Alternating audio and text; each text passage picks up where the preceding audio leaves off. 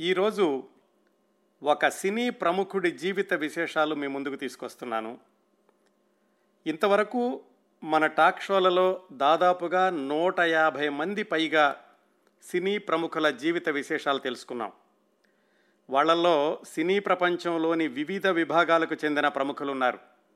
నటుల గురించి మాట్లాడుకున్నాం నటీమణుల గురించి మాట్లాడుకున్నాం దర్శకుల గురించి సంగీత దర్శకుల గురించి గాయనీ గాయకుల గురించి పాటల రచయితల గురించి మాటల రచయితల గురించి ఇట్లా వివిధ విభాగాలని కూడా మనం స్పృశించాం. కాస్త తక్కువగా మనం మాట్లాడుకున్న విభాగం నిర్మాణ విభాగం అంటే సినీ నిర్మాతల గురించి. వివిధ చిత్రాల విశేషాలు చెప్పుకునేటప్పుడు అప్పుడప్పుడు ఆయా నిర్మాతల గురించి ప్రస్తావించుకున్నాం కానీ విడిగా ప్రత్యేకంగా ఒక నిర్మాత గురించి మాట్లాడుకున్న కార్యక్రమాలు కొంచెం తక్కువ మిగతా వాటితో పోలిస్తే. ఈరోజు ఈ విభాగానికి చెందిన సినీ ప్రముఖుడు అంటే ఒక ప్రముఖ నిర్మాత గురించిన విశేషాలు తెలుసుకుందాం. ఈ ప్రముఖ సినీ నిర్మాత పంతొమ్మిది వందల యాభై నుంచి ప్రారంభించి ఒక పాతిక సంవత్సరాల పాటు తెలుగువారు ప్రతిష్టాత్మకంగా భావించే చక్కటి సినిమాలు నిర్మించారు. ఆయన సినీ నిర్మాణ రంగం నుంచి కాస్త పక్కకు తప్పుకున్నాక ఆయన కుమారులు కొద్ది సినిమాలు నిర్మించారు. ఈ నిర్మాత పేరు ఒంటరిగా ఎప్పుడూ ఉండేది కాదు. ఈయన నిర్మించిన అన్ని సినిమాలకు కూడా జంట నిర్మాతలు ఉండేవాళ్ళు. ఆ జంటలో ఒక ఆయన రచయిత కూడా. ఆ రచయిత నిర్మాత ఆయనే ఆయన వ్యక్తి గురించి మనం ఐదు సంవత్సరాల క్రిందటే మాట్లాడుకున్నాం. ఈరోజు మనం విశేషాలు తెలుసుకోబోయే ప్రముఖుడు మాత్రం ఆ జంటలో కేవలం నిర్మాతగానే తెర వెనుక ఉండేవాళ్ళు. తెలుగు సినిమా అంటే ఇదే. ఇదే తెలుగు సినిమా అని తెలుగువారు ఇప్పటికీ కూడా గర్వంగా చెప్పుకునే ప్రతిష్టాత్మకమైన మహాభారత ఆధారిత పౌరాణిక చిత్రాన్ని అరవై ఒక్క సంవత్సరాల క్రిందటనే నిర్మించిన జంట నిర్మాతల్లో ఒకరు ఈరోజు మనం మాట్లాడుకోబోయే సినీ ప్రముఖుడు. ఈనాటి మన సినీ ప్రముఖుడు కేవలం సినీ రంగ పరంగానే కాకుండా ఇంకా అనేక వ్యాపార రంగాల కోణం నుంచి కూడా విజయవంతమైన వ్యాపారవేత్తగా ఎదిగారు. సినిమాల్లోకి రాకబోయే ముందే ఆయనకి ప్రింటింగ్ ప్రెస్ ఉండేది. దాని నుంచి ఒక పిల్లల పత్రికను కూడా ప్రచురించారు. భారతదేశానికి స్వాతంత్ర్యం రావడానికి నెల రోజుల క్రిందటే ప్రారంభమైన ఆ పిల్లల పత్రిక ఆ తర్వాత అనేక దశాబ్దాల పాటు భారతదేశంలోని డజను పైగా భాషల్లో వెలువడింది. ఆ పత్రిక ప్రచురణకర్త తర్వాత రోజుల్లోని ఈ సినీ నిర్మాత. మద్రాసులో నలభై ఆరు సంవత్సరాల క్రిందటే మల్టీ స్పెషాలిటీ ఆసుపత్రుల సముదాయాన్ని నిర్మించింది కూడా ఈ ప్రముఖ నిర్మాతే. ఆ ఆసుపత్రులకి తన సినీ నిర్మాణ సంస్థ పేరుని పెట్టడం ఆయన ఆత్మవిశ్వాసానికి ఒక నిదర్శనం. ఈ సినీ ప్రముఖుడు అంటే ప్రముఖ సినీ నిర్మాత రెండు వేల నాలుగులో మరణించారు ఈరోజు మనం విశేషాలు తెలుసుకోబోయే ప్రముఖ వ్యక్తి నాగిరెడ్డి చక్రపాణి ద్వయంలో ఒకరైన బి. నాగిరెడ్డి గారు. నాగిరెడ్డి గారు పాతాళ భైరవి మాయాబజార్ మిస్సమ్మ గుండమ్మ కథ లాంటి విజయమైన చిత్ విజయవంతమైన చిత్రాలను నిర్మించిన ప్రముఖ నిర్మాత మాత్రమే కాదు తెలుగునాట పెద్దలకు కూడా అమితంగా ఆకర్షించి చదివి ఆనందించిన పిల్లల పత్రిక చందమామ సృష్టికర్తల్లో ఆయన కూడా ఒకరు. బి. నాగిరెడ్డి గారు ప్రవేశించి విజయాలు సాధించిన రంగాలన్నింటినీ సమీక్షిస్తే ఆయనను సినీ నిర్మాత పత్రికాధిపతి ప్రింటింగ్ ప్రెస్ యజమాని పుస్తక ప్రచురణకర్త సినీ ప్రచార సరంజామా ప్రచురణకర్త వైద్యాలయాలను ప్రారంభించిన వ్యాపారవేత్త ఇలాగా ఎన్నింటినో గుర్తు చేసుకుంటూ ఆయన గురించి మాట్లాడుకోవాలి. బి. నాగిరెడ్డి గారు చేపట్టిన కార్యక్రమాలు స్థాపించిన సంస్థలు వాటిని ఆయన నిర్వహించిన విధానం ఆయా సంస్థల్లోని ఉద్యోగులను ఆయన ఆప్యాయంగా చూసుకున్న విధానం ఇవన్నీ గమనించిన వాళ్ళు నాగిరెడ్డి గారి గురించి చెప్పేది ఏమిటంటే ఆయన వ్యాపారవేత్తను మించిన మానవతా మూర్తి కర్మయోగి అని. తెలుగు సినీ రంగపు తొలి దశాబ్దాలను పరిశీలిస్తే సినీ నిర్మాణాన్ని కేవలం వ్యాపారంగానే కాకుండా దానిని ఒక పవిత్రమైన వృత్తిగా భావిస్తూ తమ చిత్ర నిర్మాణ సంస్థకు ఒక స్థాయిని గుర్తింపుని గౌరవాన్ని నిలబెట్టుకుంటూ వ్యాపార కోణంతో పాటుగా కుటుంబ విలువలను నైతిక పరిధులను కాపాడుతూ చక్కటి చిత్రాలను నిర్మించిన సంస్థలు ఆ రోజుల్లో ఒక వాహిని సంస్థ ఒక రోహిణి సంస్థ Renuka films Rajarajeshwari films Gemini films ఆ కోవలోనే పంతొమ్మిది వందల యాభైలో ప్రారంభమైన విజయ ప్రొడక్షన్స్. ఈ సంస్థ సారథులే నాగిరెడ్డి చక్రపాణి. వీళ్ళల్లో చక్రపాణి గారి గురించి మనం ఐదు సంవత్సరాల క్రిందటే మాట్లాడుకున్నాం. విజయ ప్రొడక్షన్స్ సంస్థ లేకుండా తెలుగు సినిమా చరిత్ర లేదు అనడంలో ఏమాత్రం అతిశయోక్తి లేదండి. విజయ ప్రొడక్షన్స్ నిర్మించిన అనేక సినిమాల గురించి లోగడ కార్యక్రమాల్లో మనం మాట్లాడుకున్నాం. అట్లాగే ఈ విజయ ప్రొడక్షన్ నిర్మించిన సినిమాలలో నటించిన అలాగే ఆ సినిమాలకు పనిచేసిన ఆ సంస్థ పరిచయం చేసిన అనేక మంది కళాకారుల గురించి కూడా మనం లోగడ మాట్లాడుకున్నాం.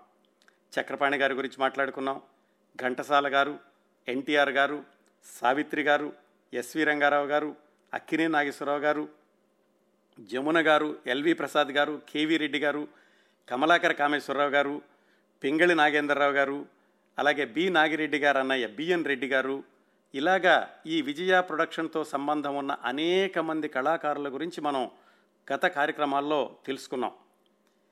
ఇంతమంది గురించిన కార్యక్రమాలన్నింటినీ కలిపి చూస్తే దాదాపుగా యాభై గంటల ప్రసంగ సమయం అవుతుంది. అంటే ఈ విజయ ప్రొడక్షన్స్తో సంబంధం ఉన్న అంతమందిని గురించినటువంటి కార్యక్రమాల మొత్తం ఇంతవరకు మనం యాభై గంటల పాటు మాట్లాడుకున్నాం. ఆ సంస్థకు బీజం వేసిన అసలు వ్యక్తి మానవతా మూర్తి బి. నాగిరెడ్డి గారి గురించిన సమగ్ర కార్యక్రమం చేయడానికి ఇదిగో ఇప్పటికే అవకాశం లభించింది. ఎన్నో రంగాల్లో విజయం సాధించిన వ్యాపారవేత్తగా నాగిరెడ్డి గారిని చూడడం ఒక కోణం అయితే స్నేహధర్మం మానవత్వం మూర్తి భవించిన మహామనిషిగా ఆయనను చూడడం అదొక ప్రత్యేక కోణం. నాగిరెడ్డి చక్రపాణి. ఏ విధంగా చూసినా కానీ ఏమాత్రం సామ్యం లేని వ్యక్తులు ఒకే ప్రాంతానికి చెందిన వాళ్ళు కాదు ఒక సామాజిక వర్గానికి చెందిన వాళ్ళు కాదు ఒక ఆర్థిక స్థాయికి చెందినవారు కాదు వారి స్నేహం ప్రారంభం కావడానికి ముందు ఒకే రంగానికి చెందిన వాళ్ళు కూడా కాదు. అయినా కానీ వాళ్ళిద్దరికీ వాళ్ళిద్దరి మధ్యన కొనసాగినటువంటి గాఢమైన అనుబంధం విడదీయరాని స్నేహం అది అత్యంత ప్రశంసనీయం. బి. నాగిరెడ్డి గారి సొంత అన్నయ్య బిఎన్ రెడ్డి గారు వాహిని సంస్థ ప్రారంభించి ఉత్తమమైనటువంటి చిత్రాలను కొనసాగిస్తే మనం మాట్లాడుకోబోతున్న బి నాగిరెడ్డి గారు చక్రపాణి గారితో కలిసి విజయ సంస్థని ముందుకు తీసుకెళ్ళారు. భారతదేశానికి స్వాతంత్ర్యం రావడానికి ముందే చాలా రోజుల పాటు మూతబడిపోయిన ఆంధ్రజ్యోతి అనే మాసపత్రికను కొనుగోలు చేసిన పిల్లల మాసపత్రిక చందమామను ప్రారంభించిన విజయ ప్రొడక్షన్స్ చిత్ర నిర్మాణ సంస్థను ప్రారంభించిన వీటన్నింటిలో కూడా సృజనాత్మకత చక్రపాణి గారిదైతే వాటికి మద్దతుని ఇచ్చి ప్రోత్సహించి ఆయా సంస్థలను విజయ పథంలో నడిపిన వ్యూహకర్త బి. నాగిరెడ్డి గారు. బి. నాగిరెడ్డి గారి జీవితంలో అనేక ఆసక్తికరమైన సంఘటనలు ఉన్నాయి ఆయన పుట్టింది వ్యాపార నేపథ్యం ఉన్నటువంటి సంపన్న కుటుంబం అయినప్పటికీ సొంత వ్యాపారాలు ప్రారంభించిన మొదటి రోజుల్లో ఎన్నో ఢక్కా మొక్కీలు తిన్నారు. యుక్త వయసులోనే తీవ్రమైన నష్టాలు వ్యాపారంలో వచ్చినప్పుడు ఆయన ఆత్మహత్యా ప్రయత్నం కూడా చేశారు. అయితే చనిపోవడం మార్గం కాదు అనుకుని జీవన పోరాటంలోకి దూకి విజయం సాధించారు. విచిత్రం ఏమిటంటే బి. నాగిరెడ్డి గారి జీవితంలో ఆయన తనకు పరిచయం లేని రంగాలన్నింటిలోనూ ప్రవేశించి విజయం సాధించడం అది ఆయన ప్రత్యేకత అని చెప్పుకోవచ్చు. సినిమా పబ్లిసిటీ అంటే ఎలా ఉంటుందో తెలియకుండానే ఆయా రంగంలో ప్రవేశించి సినిమా రంగంలో కొత్త కొత్త ప్రయోగాలు చేసి విజయాలు సాధించారు. అలాగే ఆయన స్వతహాగా రచయిత కాకపోయినా ప్రచురణ రంగంలోనూ పత్రికా రంగంలోనూ కాలు పెట్టి విజయం సాధించారు. కళాసేవ కళాత్మక దృష్టి ఇలాంటి ఉపన్యాసాలేనివి చెప్పకపోయినా సినీ రంగంలో ప్రవేశించి విజయం సాధించారు. వైద్య వృత్తితో ఏమాత్రం సంబంధం లేకపోయినా మల్టీ స్పెషాలిటీ ఆసుపత్రులను ప్రారంభించి విజయం సాధించారు. అందుకే తన సంస్థలన్నింటిలో కూడా విజయ అనేటటువంటి పదాన్ని ఆయన సంతకంగా వాడుకున్నారు. అందుకనే ఇవన్నీ గమనిస్తే ఆయన్ని విజయ సోపానాల మార్గదర్శి అని కూడా అంటారు. హై స్కూల్ చదువు కూడా పూర్తి చేయని వ్యక్తి రెండు విశ్వవిద్యాలయాల నుంచి డాక్ గౌరవ డాక్టరేట్లు పొందే స్థాయికి ఎదిగారు ఆయనే పి. నాగిరెడ్డి గారు. బి. నాగిరెడ్డి గారి విజయ ప్రస్థానాన్ని ఆయన ప్రారంభించిన కొనసాగించిన విజయం సాధించిన వ్యాపారాలన్నింటినీ గమనిస్తే మనకేమనిపిస్తుందంటే ఒక కొత్త రకమైనటువంటి సూత్రం కనిపిస్తుంది.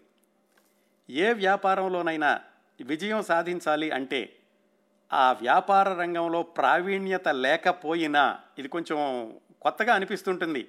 ఏమాత్రం పరిచయం లేకుండా వ్యాపారం ఎలా మొదలు పెడతారు అని. కానీ నాగిరెడ్డి గారు చేసిన పని అదే చాలా వ్యాపారాల్లో. ఏ వ్యాపారంలోనైనా విజయం సాధించాలి అంటే ఆ వ్యాపార రంగంలో ప్రావీణ్యత లేకపోయినా క్రమశిక్షణ ఉన్నత విలువలు కర్తవ్య దీక్ష ఇలాంటి లక్షణాలతో విజయవంతం చేయడం సాధ్యమే అని నిరూపించిన నిండైన వ్యక్తిత్వం మూర్తిభవించిన మంచి మనిషి బి. నాగిరెడ్డి గారు. బి. నాగిరెడ్డి గారి జీవన సాగరాన్ని తరచి చూస్తే అనేక స్ఫూర్తి ద్వీపాలు కనిపిస్తాయి. ఆయన జీవన పదాన్ని పరిశీలిస్తే అనేక స్ఫూర్తి శిఖరాలు పలకరిస్తాయి. స్థాపించిన ప్రతి సంస్థను చేపట్టిన ప్రతి ప్రణాళికలను ఆదర్శాల పునాదుల మీదనే నిర్మించారు బి. నాగిరెడ్డి గారు. చందమామ పిల్లల పత్రికతో పాటుగా విజయ చిత్ర సినిమా పత్రిక వనిత మహిళల పత్రిక ఇలాంటివన్నీ కూడా ఆయన సంస్థల్ని గౌరవాన్ని ఇనుమడింపే చేసే విధంగానే ఆయన కొనసాగించారు.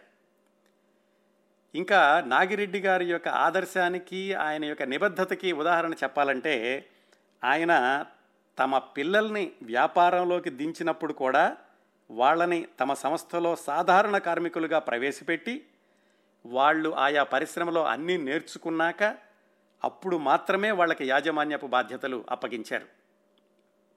ఒక కుమారుడైతే ఆయన యజమాని అయ్యాక కూడా కార్మికుడు యూనిఫామ్ వేసుకుని పరిశ్రమకి వెళ్ళడం ఆయన నిర్దేశించినటువంటి విలువలకి ఒక చక్కటి ఉదాహరణ.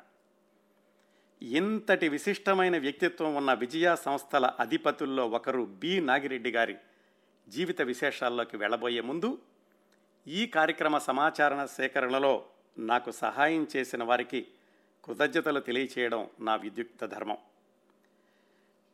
విజయ సంస్థల్లో ఎవరి గురించి మాట్లాడుకున్నా అంటే ప్రముఖంగా చక్రపాణి గారి గురించి బి నాగిరెడ్డి గారి గురించిన ప్రస్తావన తప్పనిసరిగా వస్తుంది. ఇంతకుముందు మనం చెప్పుకున్న ఒక పదిహేడు ఇరవై మంది గురించి మాట్లాడుకున్నామని విజయా సంస్థలో పనిచేసిన వాళ్ళు ఆ సినిమాల్లో నటించిన వాళ్ళు. వాళ్ళ ప్రతి కార్యక్రమంలో కూడా బి నాగిరెడ్డి బి నాగిరెడ్డి గారి ప్రస్తావన ఉంటూనే ఉంటుంది.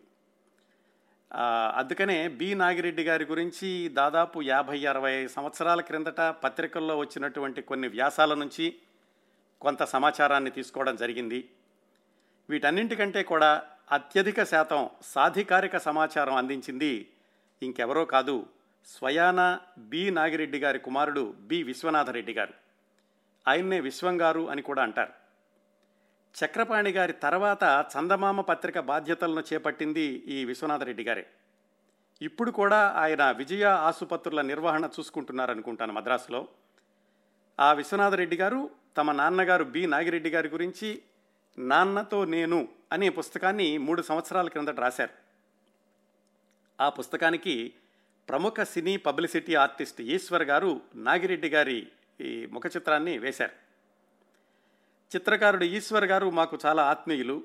ఆయన్ని సంప్రదించి ఆయన ద్వారా బి. విశ్వనాథరెడ్డి గారితో మాట్లాడాను. ఇలాగా ఆయనకి రేడియో కార్యక్రమం చేస్తున్నానండి మీ నాన్నగారి గురించి మీ పుస్తకంలోని సమాచారాన్ని ఉపయోగించుకోవడానికి అనుమతి కావాలి అని అడిగినప్పుడు ఆయన చాలా ఆనందంతో ఆ పుస్తకాన్ని ఉన్నటువంటి విశేషాలని మరింత మందికి చేరుస్తానంటే నాకు అంతకంటే కావాల్సింది ఏముంది అని అంగీకరించడమే కాకుండా ఎంతో ఆనందించారు కూడా విశ్వనాథ్ రెడ్డి గారు. ఇంకా ఆయన ఏమన్నారంటే మా నాన్నగారి గురించి ఈ పుస్తకంలో వ్యాసాలను ముందుగా మా కుటుంబ పత్రిక ఒక దానిలో రాశాను. వాటికి వచ్చిన స్పందన గమనించాక పుస్తక రూపంలో తీసుకొచ్చాను. ఈ విశేషాలు మరొక మాధ్యమం ద్వారా ఇంకెంతో మందికి చేరడం నాకు చాలా ఆనందంగా ఉంది. నా జీవితంలో ప్రతి అడుగు మా నాన్నగారు మార్గదర్శకత్వంలోనే నడిచింది ఇంకా నడుస్తోంది. ఆయన నిర్వచించిన పాటించిన విలువలనే మేమందరం ఇప్పటికి కూడా పాటిస్తున్నాము అని చాలా ఆత్మీయంగా మాట్లాడి అనుమతి ఇచ్చారు విశ్వనాథ రెడ్డి గారు. ఆయన వ్రాసిన పుస్తకంలోని విశేషాలను ఈ కార్యక్రమంలో ఉపయోగించుకునేందుకు అనుమతి ఇచ్చిన విశ్వనాథ రెడ్డి గారికి వారిని పరిచయం చేసిన ప్రముఖ సినీ పబ్లిసిటీ ఆర్టిస్ట్ ఈశ్వర్ గారికి మనందరి తరఫున హృదయపూర్వక కృతజ్ఞతలు తెలియచేస్తూ బి. నాగిరెడ్డి గారి జీవిత విశేషాల పరంపరను ప్రారంభిద్దాం. బి. నాగిరెడ్డి గారు బొమ్మిరెడ్డి నాగిరెడ్డి గారు. ఈ బొమ్మిరెడ్డి వంశస్థులు వాళ్ళ పూర్వీకులది కర్నూలు దగ్గరలో ఉన్నటువంటి బొమ్మిరెడ్డిపల్లి అనేటటువంటి గ్రామం అని చెప్తూ ఉంటారు. బహుశా ఆ గ్రామాన్ని పట్టే వాళ్ళకి ఇంటి పేరు కూడా బొమ్మిరెడ్డి అయి వచ్చి ఉంటుంది. కొన్ని రోజుల తర్వాత ఆ బొమ్మిరెడ్డిపల్లి నుంచి బొమ్మిరెడ్డి అనేటటువంటి వంశస్థులు కడప జిల్లాలో ఉన్న పొట్టిపాడు అనేటటువంటి ఊరికి తరలివచ్చారు ఆ రోజుల్లో అంటే శతాబ్దాల క్రిందట అలాగే ఉండేది. ఒక ఊళ్ళో కాకుండా ఎక్కడ పంటలు పండుతాయో లేకపోతే ఎక్కడ మెరుగైన జీవన విధానం ఉంటుందో అక్కడికి వెళుతూ ఉండేవాళ్ళు. అలాగా వాళ్ళు బొమ్మిరెడ్డిపల్లి నుంచి పొట్టిపాడుకి వచ్చినప్పుడు ఇది మన నాగిరెడ్డి గారి పూర్వీకులు. వాళ్ళ కులదైవం అనేట అయినటువంటి లక్ష్మీ నరసింహస్వామి విగ్రహాన్ని కూడా వాళ్ళతో పాటు తీసుకెళ్ళి ఆ పొట్టిపాడులో ప్రతిష్ఠించారు. మరికొంతకాలం తర్వాత ఈ బొమ్మిరెడ్డి వంశస్థుల్లో కొంతమంది ఎద్దులయ్య గారి కొత్తపల్లి అనే ఊరు వెళ్ళి అక్కడ స్థిరపడ్డారు. మన మాట్లాడుకుంటున్నటువంటి బి నాగిరెడ్డి గారి మాతామహులుది ఒక ఊరైతే పితామహులది మరొక ఊరు. ఒకరిది పొట్టిపాడు మరొకరిది ఎద్దులయ్య గారి కొత్తపల్లి. ఈ పొట్టిపాడులో బొమ్మిరెడ్డి నరసింహారెడ్డి ఎరుకలమ్మ అనేటటువంటి దంపతులు ఉన్నారు. వ్యవసాయం చేసుకుంటూ ఉండేవాళ్ళు సంపన్న కుటుంబమే. ఆ బొమ్మిరెడ్డి నరసింహారెడ్డి ఎరుకలమ్మ గారులకి ఆరుగురు సంతానం. వాళ్ళల్లో పెద్ద ఆయన బొమ్మిరెడ్డి నరసింహారెడ్డి. వాళ్ళ నాన్నగారి పేరే పెట్టుకున్నారు. అందుకని ఆయన్ని చిన్న నరసింహారెడ్డి అంటూ ఉండేవాళ్ళు. ఆయనే తర్వాత రోజుల్లో బిఎన్ రెడ్డిగా ప్రసిద్ధి చెంది వాహిని పిక్చర్స్ ద్వారా మల్లీశ్వర్ లాంటి అత్యుత్తమమైనటువంటి చిత్రాలను నిర్మించినటువంటి నిర్మాత దర్శకుడు బిఎన్ రెడ్డి గారు ఈ బొమ్మిరెడ్డి నరసింహారెడ్డి గారికి పెద్ద అబ్బాయి. ఆయన రెండో సంతానమే ఈరోజు మనం మాట్లాడుకుంటున్న బి నాగిరెడ్డి గారు బొమ్మిరెడ్డి నాగిరెడ్డి గారు. నాగిరెడ్డి గారికి మరొక ఇద్దరు తమ్ముళ్ళు ఇద్దరు చెల్లెళ్ళు ఉన్నారు. ఒక తమ్ముడి పేరు కొండారెడ్డి. ఆయన కూడా ఒకటి రెండు విజయ చిత్రాలకి కెమెరామెన్గా పనిచేశారు. ఆ తరువాత తమ్ముడు రామలింగారెడ్డి ఒక చెల్లెలు గారి పేరు లక్ష్మీదేవమ్మ గారు మరొక చెల్లెలు గారి పేరు పద్మావతమ్మ గారు. ఈ ఆరుగురి సంతానంలో రెండవ సంతానంగా జన్మించారు మన బి. నాగిరెడ్డి గారు పంతొమ్మిది వందల పన్నెండు డిసెంబర్ ఒకటి సోమవారం రోజున. ఆ రోజుల్లో చాలా గ్రామాలు ఆదర్శ గ్రామాల్లాగానే ఉంటూ ఉండేవి ఇప్పట్లో ఉన్నట్టుగా పెద్ద పోలీస్ స్టేషన్లు కోర్టులు ఇలాంటివి ఏమీ లేవు. ఒక్కొక్క గ్రామానికి ఒక గ్రామ పెద్ద ఉండేవాడు. ఆయన చెప్పినటువంటి మాటలనే మిగతా వాళ్ళందరూ వింటూ ఉండేవాళ్ళు. ఈ పొట్టిపాడు గ్రామం కూడా అంత ఆదర్శవంతంగా క్రమశిక్షణతో ఉండేది కానీ ఆ గ్రామానికి చుట్టుపక్కల ఉన్నటువంటి గ్రామాలు మాత్రం అంత శాంతి పదంలో నడుస్తూ ఉండేవి కాదు. అక్కడ కుటుంబాల మధ్యన కొంచెం కక్షలు కలహాలు తగాదాలు ఇలాంటివి ఉంటూ ఉండేవి అందుకని ఈ నాగిరెడ్డి గారి తండ్రి గారు నరసింహారెడ్డి గారు ఆయన పండించినటువంటి పంటని వాళ్ళ ఊళ్ళో కాకుండా ఏజెంట్ల ద్వారా చెన్నై అంటే అప్పుడు మద్రాసులో ఉండేటటువంటి కొన్ని ఇంగ్లీషు సంస్థలకి సరఫరా చేస్తూ ఉండేవాళ్ళు. ఆ సంస్థలే ర్యాలీస్ అని అలాగే లూయిస్ డేఫ్రీస్ అని ఇలాంటి సంస్థలకి తమ పంటను ఎగుమతి చేస్తూ ఉండేవాళ్ళు. ఆ అనుభవంతో ఏం చేశారంటే కొన్ని రోజుల తర్వాత ఆయనే సొంతంగా మద్రాసులో బిఎన్కే కంపెనీ అని ఒక కమిషన్ వ్యాపారాన్ని ప్రారంభించారు నాగిరెడ్డి గారి తండ్రి గారు. ఆయన ఆ వ్యాపారాన్ని ప్రారంభించి దాన్ని వృద్ధి చేసేటటువంటి క్రమంలో ఏం చేశారంటే పిల్లలిద్దరిని అక్కడక్కడ చదువుకోవడానికి పెట్టి కుటుంబాన్ని మాత్రం ఆయన మద్రాసుకు మార్చేశారు భూమిరెడ్డి నరసింహారెడ్డి గారు. ఆ క్రమంలో బిఎన్ రెడ్డి గారిని అంటే పెద్ద అబ్బాయి బిఎన్ రెడ్డి గారినేమో ప్రొద్దుటూరులోను మనం మాట్లాడుకుంటున్నటువంటి నాగిరెడ్డి గారినేమో ఈ పొట్టిపాడులోనే వాళ్ళ నాయనమ్మ గారి ఇంట్లోనే ఉంచి చదువుకోవడానికి ఏర్పాట్లు చేశారు. అంటే చిన్నప్పుడు నాగిరెడ్డి గారి బాల్యం అంతా కూడా వాళ్ళ నాయనమ్మ గారి దగ్గర గడిచేది. ఆ రోజుల్లోనే వాళ్ళ నాయనమ్మ గారి తమ్ముడు ఒక ఆయన విదేశాలకు వెళ్ళి కూడా చదువుకున్నారు.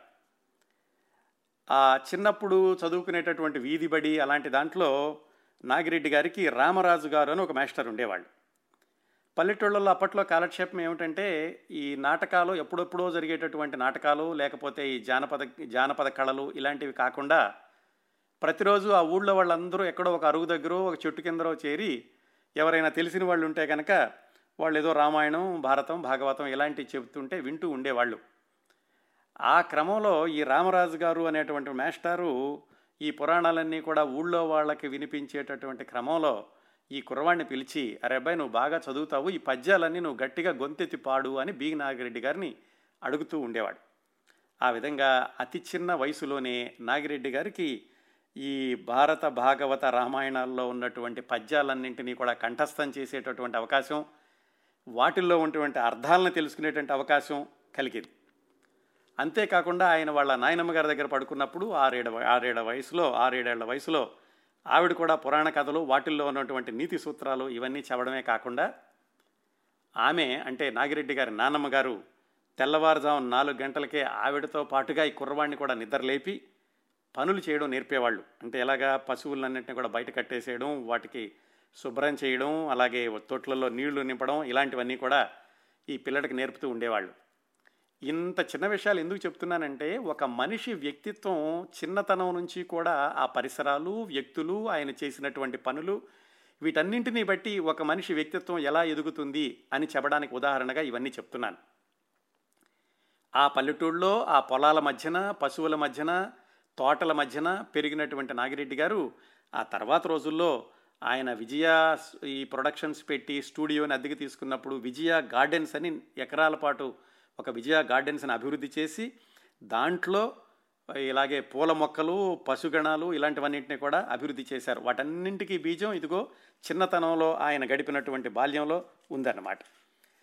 వాళ్ళ తాతగారు ఒక ఒక ప్రణాళిక ప్రవేశపెట్టారు. ఎవరు? నాగిరెడ్డి గారి తాతగారు. ఏమనంటే వాళ్ళ పనిలోకి అంటే కూలీలోకి వచ్చినటువంటి కూలీ వాళ్ళందరూ కూడా ఒక నిర్దిష్ట సమయానికి ముందుగా వస్తే వాళ్ళందరికీ ఆ రోజు ఉచితంగా భోజనం ఉంటుంది అని.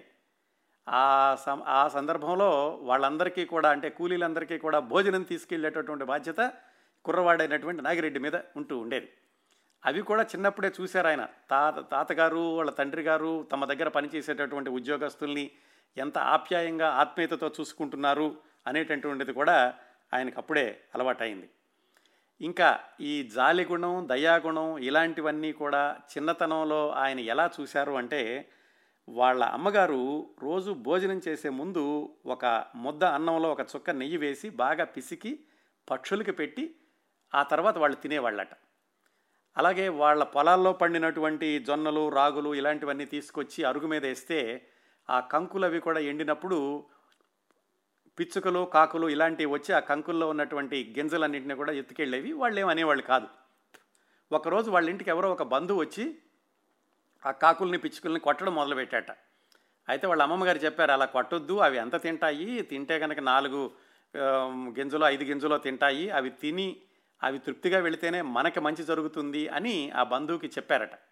ఇలాంటివన్నీ కూడా చూస్తూ పెరిగారు ఆయన. బాగా చిన్నతనంలో ఆయనకున్నటువంటి ఒకే ఒక కోరిక సైకిల్ కొనుక్కోవాలి అని. ఆ రోజుల్లో సైకిల్ ఖరీదు ముప్పై ఐదు రూపాయలు. వాళ్ళ నాన్నగారిని అడిగితే వాళ్ళ నాన్నగారు అన్నారు నువ్వు హై స్కూల్ పాస్ అవ్వరా అబ్బాయి ఎస్ఎస్ఎల్సి అయ్యాక నేను చదువు నీకు సైకిల్ కొనిపెడతాను అన్నారు. విచిత్రం ఏమిటంటే నాగిరెడ్డి గారి జీవితంలో ఎస్ఎస్ఎల్సి పాస్ అవ్వలేదు. వాళ్ళ నాన్నగారు వాగ్దానం చేసినటువంటి ఆ సైకిల్ మాత్రం కొనిపెట్టలేదు. అయితే బంగారు జీవితాన్ని బంగారు భవిష్యత్తుని ఇచ్చారు. అది వేరే విషయం అనుకోండి. ఆయన ఈ పల్లెటూళ్ళలో ఉండి చదువుకుంటున్నప్పుడు అంటే వాళ్ళ నాన్నగారు మద్రాసులో వ్యాపారం చేస్తున్నప్పుడు వాళ్ళ నాన్నగారికి అలాగే వాళ్ళ మామయ్యలకి ఏమైనా నెయ్యి టిన్నులు ఇలాంటివి పంపించాలంటే దగ్గరలో ఉన్నటువంటి రైల్వే స్టేషన్కి వెళ్ళి అక్కడ పార్సిల్ చేస్తూ ఉండేవాడు. అయితే అక్కడ పార్సిల్ చేయడానికి ఆయన కొన్ని ఫారాలు పూర్తి చేయాలి. అవన్నీ కూడా ఇంగ్లీష్లో ఉండే. నాగిరెడ్డి గారు అప్పటి వరకు చదువుకుంటున్నటువంటి చదువు కూడా వీధి బడిలోను ఈ రామాయణ భాగవతాల్లోనూ తెలుగు చదివే తప్ప ఆయనకి ఇంగ్లీష్ రాదు. మరి ఏం చేయాలి? అక్కడ ఉన్నటువంటి అసిస్టెంట్ స్టేషన్ మాస్టర్కి ఈయన తీసుకెళ్ళినటువంటి నెయ్యిలో కొంత భాగమో లేకపోతే అరిటాకులో తమలపాకులో ఇలాంటివి ఇచ్చి ఆయన్ని మంచి చేసుకుని ఆయన ద్వారా ఆ ఫారంలు పూర్తి చేయించి వాటిని వాళ్ళ ఆ టిన్నుల్ని వాళ్ళ నాన్నగారికి మామయ్య గారికి పంపిస్తుండేవాడు ఇవన్నీ గమనించారు వాళ్ళ తాతగారు నాన్నగారు. ఈ కుర్రవాడు చాలా సమర్థవంతంగా చేస్తున్నాడు ఏ పని ఇచ్చినా కానీ వీడు వ్యాపారంలో బాగా పైకి వస్తాడు అనుకున్నారు. ఈలోగా వాళ్ళ మాస్టర్ ఏం చెప్పారంటే అరే అబ్బాయి నువ్వు పన్నెండేళ్ళు ఏమో వచ్చినాయి అప్పటికి ఆయనకి. నువ్వు రామాయణ భారత భాగవతాలు బాగా చదువుకున్నావు ఇక నువ్వు చదువుకోవాల్సింది ఏమీ లేదు ఇక్కడ చదువు అయిపోయింది రా అబ్బాయి అని చెప్పారు. సరిగ్గా అదే రోజుల్లో వాళ్ళ నాన్నగారు ఒకసారి పల్లెటూరుకు వచ్చి ఈయన్ని చూసి సరే అయితే నువ్వు ఇంకా ఇక్కడ చదువు అయిపోయింది కదా మద్రాసు వచ్చేసేయి మాతో పాటు అక్కడే ఉంది చదువుకుందు కానీ అని నాగిరెడ్డి గారిని ఆయన పద్నాలుగవ ఏట అంటే పంతొమ్మిది వందల ఇరవై ఆరో సంవత్సరంలో మద్రాసు తీసుకెళ్ళి తనతో ఉంచుకున్నారు నాగిరెడ్డి గారి నాన్నగారు నరసింహారెడ్డి గారు. అయితే అప్పటికే అంటే ఈ నాగిరెడ్డి గారు వెళ్ళడానికి కొన్ని రోజుల ముందే కొన్ని సంవత్సరాల ముందే వాళ్ళ అన్నయ్య గారు బిఎన్ రెడ్డి గారిని ప్రొద్దుటూరు నుంచి తీసుకెళ్ళి ఆయన చదువుకోవడానికి ప్రొద్దుటూరులో పెట్టారు కదా అక్కడ నుంచి మద్రాసు తీసుకెళ్ళి మద్రాసులో ముత్యాలపేట స్కూల్ అని అక్కడ చేర్పించారు. ఆ తర్వాత నాగిరెడ్డి గారు వెళ్ళే సమయానికి బిఎన్ రెడ్డి గారు ఆ స్కూల్ అవచేసుకుని ఆయన పచ్చయప్ప కాలేజీలో చేరారు. నాగిరెడ్డి గారిని ఆ ముత్యాలపేట హై స్కూల్లో చేర్పించి వాళ్ళ నాన్నగారు ఆయన బిజినెస్ వ్యాపారం ఆయన చూసుకుంటూ ఉండేవాళ్ళు. ఆ మద్రాసు వెళ్ళే వరకు కూడా వాళ్ళ వేషభాషలు ఎలా ఉండేయంటే బిఎన్ రెడ్డి గారికి కానీ అలాగే మన నాగిరెడ్డి గారికి కానీ జుట్టంతా ముడి వేసుకోవడం అలాగే ఈ పంచులు ధోవతి అలాగే చొక్కాలు లాల్చీలు ఇలాంటివి వేసుకోవడం మాత్రం ఉండేవి. మద్రాసు వెళ్ళాక క్రాఫ్ట్ చేయించుకుని కాస్త మళ్ళీ మామూలు బట్టలు ఈ నిక్కర్లు అలాగే షర్టులు ఇలాంటివి వేసుకోవడం అన్నీ కూడా అలవాటు చేసుకున్నారు. మద్రాసు వెళ్ళగానే నాగిరెడ్డి గారికి వెంటనే అనిపించింది ఏమిటంటే ఇంగ్లీష్. ఇంగ్లీష్ అప్పటి వరకు కూడా ఆయనకి సరిగ్గా రాదు. అందుకని వాళ్ళ నాన్నగారు నరసింహల నాయుడు అని ఆయనకి ఏదో తెలిసినటువంటి మిత్రుడు ఒక ఆయన ఉంటే ఆ నరసింహుల నాయుడు గారిని కాస్త మా అబ్బాయికి ఇంగ్లీష్ చెప్పండి అని ఆయన నియమించారు స్కూల్ చదువుతో పాటుగా. ఆ నరసింహులు నాయుడు గారు చిన్నప్పుడు ఈ నాగిరెడ్డి అనేటువంటి కుర్రవాడి వ్యక్తిత్వం మీద చాలా ప్రభావాన్ని కలగజేశారు అని నాగిరెడ్డి గారు వాళ్ళ అబ్బాయికి చెప్పినటువంటి విశేషాలు ఏమిటంటే చిన్నప్పుడు ఆ నరసింహుల నాయుడు అనేటటువంటి ఆయన బాగా పెద్ద ఆయన కూడా ఏం కాదు మిత్రుల్లాగా ఉండేవాడు గురువుగా కూడా ఉండేవాళ్ళు. ఆయన ఇంగ్లీష్ చెప్పడమే కాకుండా ఆయన ఈ కుర్రవాడిని తీసుకుని రోజు పొద్దున్నే తెల్లవారుజామునే సముద్రం ఒడ్డుకు తీసుకెళ్ళి అక్కడ వ్యాయామాలు చేయించి అలాగే అక్కడ శ్లోకాలు అవి చదివించి ఆయన అక్కడ ఆ ఆరోగ్యం గురించి అలాగే ఆంగ్ల గురించి చెప్తూ ఉండేవాళ్ళు. ఇలాగా నరసింహల నాయుడు గారి యొక్క ఆయన సాహచర్యంలో నాగిరెడ్డి గారు స్కూల్లో చదువుకుంటూ కూడా ప్రత్యేకంగా ఇంగ్లీష్ నేర్చుకుని ఇంగ్లీష్ మీద పట్టు సంపాదించారు. అంతేకాకుండా ఇంగ్లీష్ పుస్తకాలు సొంతంగా చదువుతూ ఆయన యొక్క ఆయన ఆ ఇంగ్లీష్లో ఉన్నటువంటి పరిజ్ఞానాన్ని పెంపొందించుకున్నారు. ఆ ముత్యాలపేట హై స్కూల్లోనే బిఎన్ రెడ్డి గారు నాగిరెడ్డి గారు తొమ్మిదో తరగతి చదువుతూ ఉండగా ఆయన్ని క్లాస్ లీడర్గా కూడా ఎంపిక చేసుకున్నారు. ఆయన క్లాసులో శంకు గణేశన్ అని ఒక కుర్రాడు ఉండేవాడు. అతను స్వాతంత్రోద్యమంలో బాగా పాల్గొంటూ ఉండేవాడు. మనం మాట్లాడుకునేది పంతొమ్మిది వందల ఇరవై ఎనిమిది ఇరవై తొమ్మిది సంవత్సరాలు. పంతొమ్మిది వందల ఇరవై ఎనిమిది ఇరవై తొమ్మిదో సంవత్సరం అనుకోవచ్చు. బయట స్వాతంత్ర్య పోరాటం కూడా ఉధృతంగా జరుగుతోంది. ఈ శంకు గణేశన్ అనేటటువంటి నాగిరెడ్డి గారి క్లాస్మేటు స్వాతంత్ర శంఖం అనేటటువంటి పేరుతో ఒక తమిళ పత్రిక నడిపేవాడు. నేను చెప్పిన తెలుగు పేరు తమిళ పేరు ఏదో ఉండి ఉంటుంది. అది ఆ పత్రికను అమ్మేటటువంటి బాధ్యతని ఈ నాగిరెడ్డి అనే తొమ్మిది సంవత్సరాల కుర్రవాడికి అప్పగించాడు ఆ శంకు గణేశన్. ఈ నాగిరెడ్డి అనే ఈ తొమ్మిదో తరగతి చదివే కుర్రవాడు మెరీనా బీచ్లోకి తీసుకెళ్ళి ఆ పత్రికలు అమ్మి ఆ పత్రికల నుంచి వచ్చిన డబ్బుల్ని శంకు గణేశన్కి ఇస్తే ఆయన ఈ స్వాతంత్ర పోరాటంలో కార్యకర్తలకి వాళ్ళకి ఇవ్వడం ఇలాంటివి చేస్తూ ఉండేవాళ్ళు. ఈ విధంగా నాగిరెడ్డి గారికి అప్పుడే ఈ స్వాతంత్ర పోరాటం మీద స్వాతంత్ర ఉద్యమం మీద కాస్త ఆకర్షణ కలిగింది. అదే రోజుల్లో ఏమైందంటే ఈ పచ్చయప్ప కళాశాలలో వాళ్ళ అన్నయ్య గారు చదువుకుంటున్నారు కదా బిఎన్ రెడ్డి గారు ఆయన నాటకాలు అవి వేస్తూ ఉండేవాళ్ళు. ఆయన నాటకాలు వేస్తున్నప్పుడు ఒకసారి ఆ పచ్చయప్ప కాలేజీకి మహాత్మా గాంధీ గారు వచ్చారు. ఆయన ప్రేక్షకుల్లో కూర్చుని ఆ స్కూల్ కుర్రవాళ్ళు వేసినటువంటి కాలేజీ కుర్రవాళ్ళు వేసినటువంటి నాటకాన్ని చూశారు. నాటకాలు వేసిన వాళ్ళలో బిఎన్ రెడ్డి గారు కూడా ఉన్నారు. ఆ మొత్తం కార్యక్రమాన్ని చూసిన వాళ్ళలో మన నాగిరెడ్డి గారు కూడా ఉన్నారు.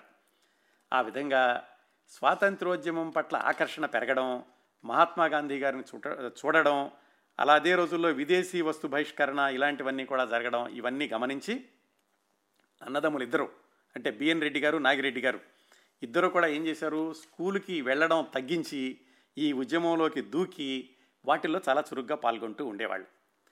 ఆ ఉద్యమాన్ని ఆ రోజుల్లో ముందుకు తీసుకెళ్తున్నటువంటి వ్యక్తి ప్రముఖ రాజకీయ నాయకుడు టంగుటూరు ప్రకాశం పంతులు గారు.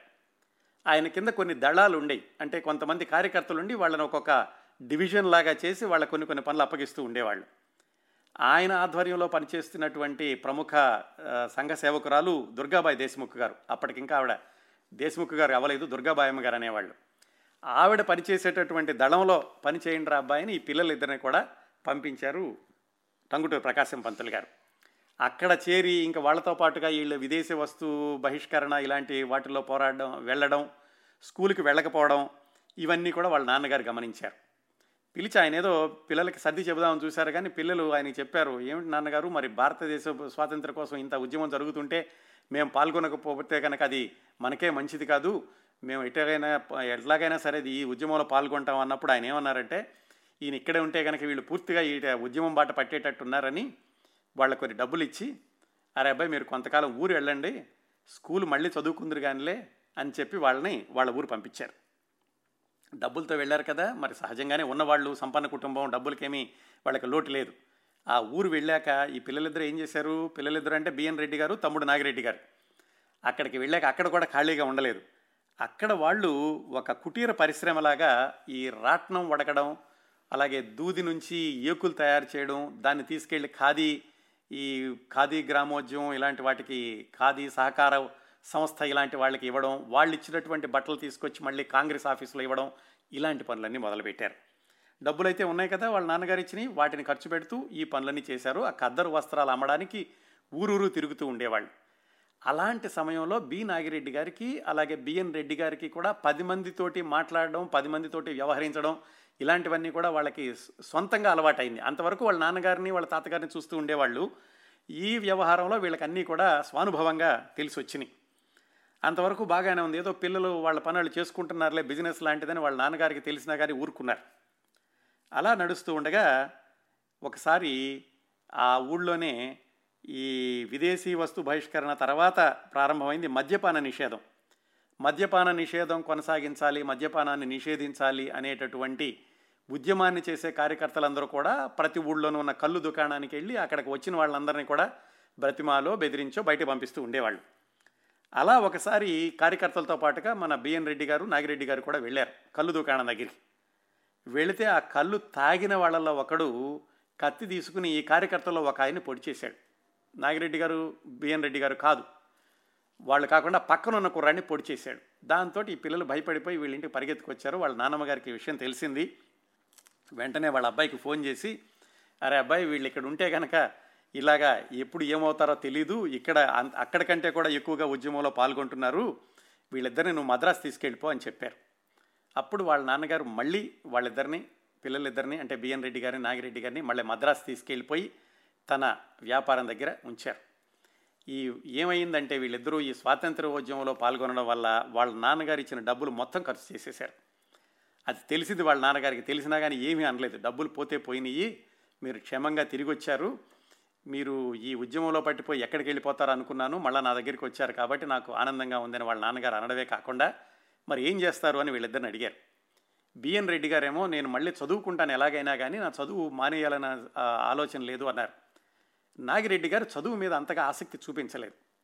దాంతో వాళ్ళ నాన్నగారు సరే అయితే నువ్వు చదువు మానేసేయి నా దగ్గర నా వ్యాపారంలో ఉండు అని ఆయన్ని తమ కంపెనీ అయినటువంటి బిఎన్కి కంపెనీలో పెట్టుకుని అక్కడేదో పనులు పనులు చూడడానికి ఈ నాగిరెడ్డి గారిని తన దగ్గర ఉంచుకున్నారు.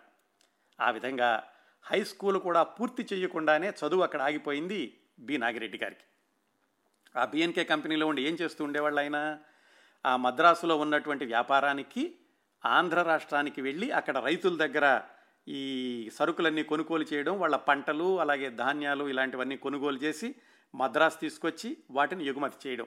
ఆ పనులన్నింటిలో కూడా చాలా సమర్థవంతంగా చేస్తూ ఉండేవాడు ఆయన. వయసు పద్దెనిమిది పదిహేడు పద్దెనిమిది సంవత్సరాలే అయినప్పటికీ కూడా ఆ ఊళ్ళోకి వెళ్ళడం అలాగే రైతులందరినీ ఒప్పించడం అక్కడి నుంచి సమర్థవంతంగా తీసుకురావడం ఇది వాళ్ళ నాన్నగారికి బాగా నచ్చింది. నచ్చి ఆయన తన వ్యాపారాన్ని విస్తరించేటటువంటి క్రమంలో ఆయన ఏం చేశారంటే ఆ రోజుల్లో బర్మా కూడా భారతదేశంలో భాగంగానే ఉండేదనుకుంటాను. బర్మాకి ఎక్కువగా ఎగుమతి చేస్తూ ఉండేవాళ్ళు ఈ ఇలాంటి వస్తువులన్నిటి ఆ బర్మా నుంచి ఒక వ్యాపారస్తుడు ఒకసారి మద్రాసు వచ్చి ఆయన ఏదో మిరపకాయలు ఏవో కొనుక్కోవడానికని ఈ వ్యాపారస్తుడేవో ఆయనకి ఇవ్వనన్నాడు ఆయన దగ్గర డబ్బులు లేకపోతే. అప్పుడు నాగిరెడ్డి గారు నాన్నగారు నరసింహారెడ్డి గారు ఆయనకి హామీ ఉండి డబ్బులు ఇప్పి ఆయనకి సరుకు ఇప్పించారు. ఆయన వెళ్ళాక పూర్తి చేశారు ఏదో అయ్యింది. ఆ విధంగా ఆయనకి రంగూన్లో ఉండేటటువంటి ఒక వ్యాపారస్తుడు నరసింహారెడ్డి గారికి పరిచయం అయ్యాడు. ఆయన పేరు మహమ్మద్ బోడి. ఆ మహమ్మద్ బోడి ఆయన రంగూన్లో ఉండి నాగిరెడ్డి నాగిరెడ్డి గారి నాన్నగారికి చెప్పారు. ఇక్కడ ఉల్లిపాయలకి బాగా వ్యాపారం ఉంటుంది. మీరేమైనా వచ్చి ఇక్కడ వ్యాపారం చేసుకుంటే కనుక బాగుంటుంది అని. అప్పుడు నరసింహారెడ్డి గారికి ఈ నాగిరెడ్డి గారిని పంపిస్తే బాగుంటుంది అని చెప్పి అప్పటికే కుర్రవాడి యొక్క సమర్థత మీద నమ్మకం ఏర్పడింది. ఆయనకి పంతొమ్మిది ఏళ్ళ వయసు ఉండగా అంటే పంతొమ్మిది వందల ముప్పై ఒకటి ఆ ప్రాంతాల్లో నాగిరెడ్డి గారిని రంగూన్ పంపించారు. రంగును పంపించి అక్కడుండి ఆర్డర్స్ తెస్తే కనుక ఈయన మద్రాసు నుంచి ఈ ఉల్లిపాయలు అవి ఎగుమతి చేయడం అది వాళ్ళ ప్రణాళిక. రంగూన్ వెళ్ళాక ఉండేది ఎక్కడ? ఈ ఇస్మాయిల్ మహమ్మద్ బోడి అని ఆయన ఉన్నాడు కదా నాన్నగారి మిత్రుడు వాళ్ళ ఇంట్లోనే ఉండడం. వాళ్ళు మహమ్మదీయులు వీళ్ళకి వా తిండి ఇలాంటివి పెట్టడం ఇలాంటి వాటిల్లో కూడా ఆయన అన్నీ సర్దుకుపోతూ వాళ్ళ ఇంట్లోనే ఉన్నారు. ఒక సంవత్సరం పాటు వాళ్ళ వాళ్ళ ఇంట్లో ఉన్నాక వ్యాపారం బాగా పెరిగింది. ఉల్లిపాయలకు ఆర్డర్లు తీసుకురావడం అక్కడ నుంచి మద్రాసు నుంచి వాళ్ళ నాన్నగారు పంపించడం ఈ వ్యాపారం బాగా వృద్ధి చెందాక నాగిరెడ్డి గారు ఆ మహమ్మదీయులైనటువంటి మిత్రుల ఇంట్లో నుంచి బయటకు వచ్చి సొంతంగా ఆయన ఒక మేడ మీద రూమ్ తీసుకుని అక్కడ ఉండేవాళ్ళు.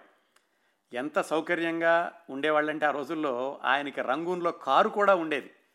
కారును కూడా మెయింటైన్ చేస్తూ ఈ ఉల్లిపాయల బిజినెస్ని అభివృద్ధి చేస్తూ ఆయన ఈ రంగూన్లో ఉన్నారు. అక్కడుండగా ఒక విచిత్రమైనటువంటి సంఘటన జరిగింది.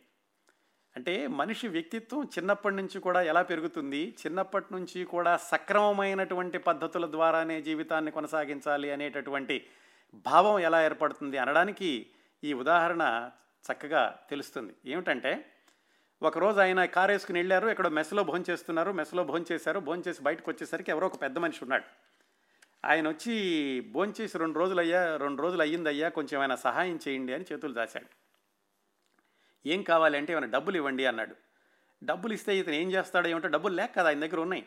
ఎందుకులే అనుకుని డబ్బులు కాదు కానీ నీకు భోజనం చేసి రెండు రోజులు అయిందంటున్నావు కదా రా భోజనం పెట్టిస్తానని భోజనాన్ని తీసుకెళ్ళి భోజనం పెట్టించారు ఆ మధ్య వయస్కుడు ఆయన భోజనం చేశాక బాగానే ఉంది కానీ నేనేదో ఏదో నీళ్ళు నములుతున్నాడు ఏదో చెప్పాలనుకుంటున్నాడు చెప్పలేకపోతున్నాడు. పర్వాలేదు చెప్పండి ఏమైందో అని నాగిరెడ్డి గారు అడిగారు అతన్ని. అంటే నేను తిన్నాను బాబు కానీ ఇంట్లో భార్య మా కూతురు ఉన్నారు. వాళ్ళకు కూడా ఆకలేస్తుంది. వాళ్ళకి వెళ్ళి ఏం చెప్పాలో తెలియట్లేదు అంటే నాగిరెడ్డి గారు ఆయన తీసుకుని వెళ్ళి ఒక కిరాణా కొట్లో పచారీ సామాన్లు అవన్నీ కూడా ఒక నెల రోజులకి సరిపడా అన్నీ కొనిచ్చారు ఆయనకి. మరి కొనిచ్చాక ఆయన ఇంటికి ఎలా వెళ్తాడు?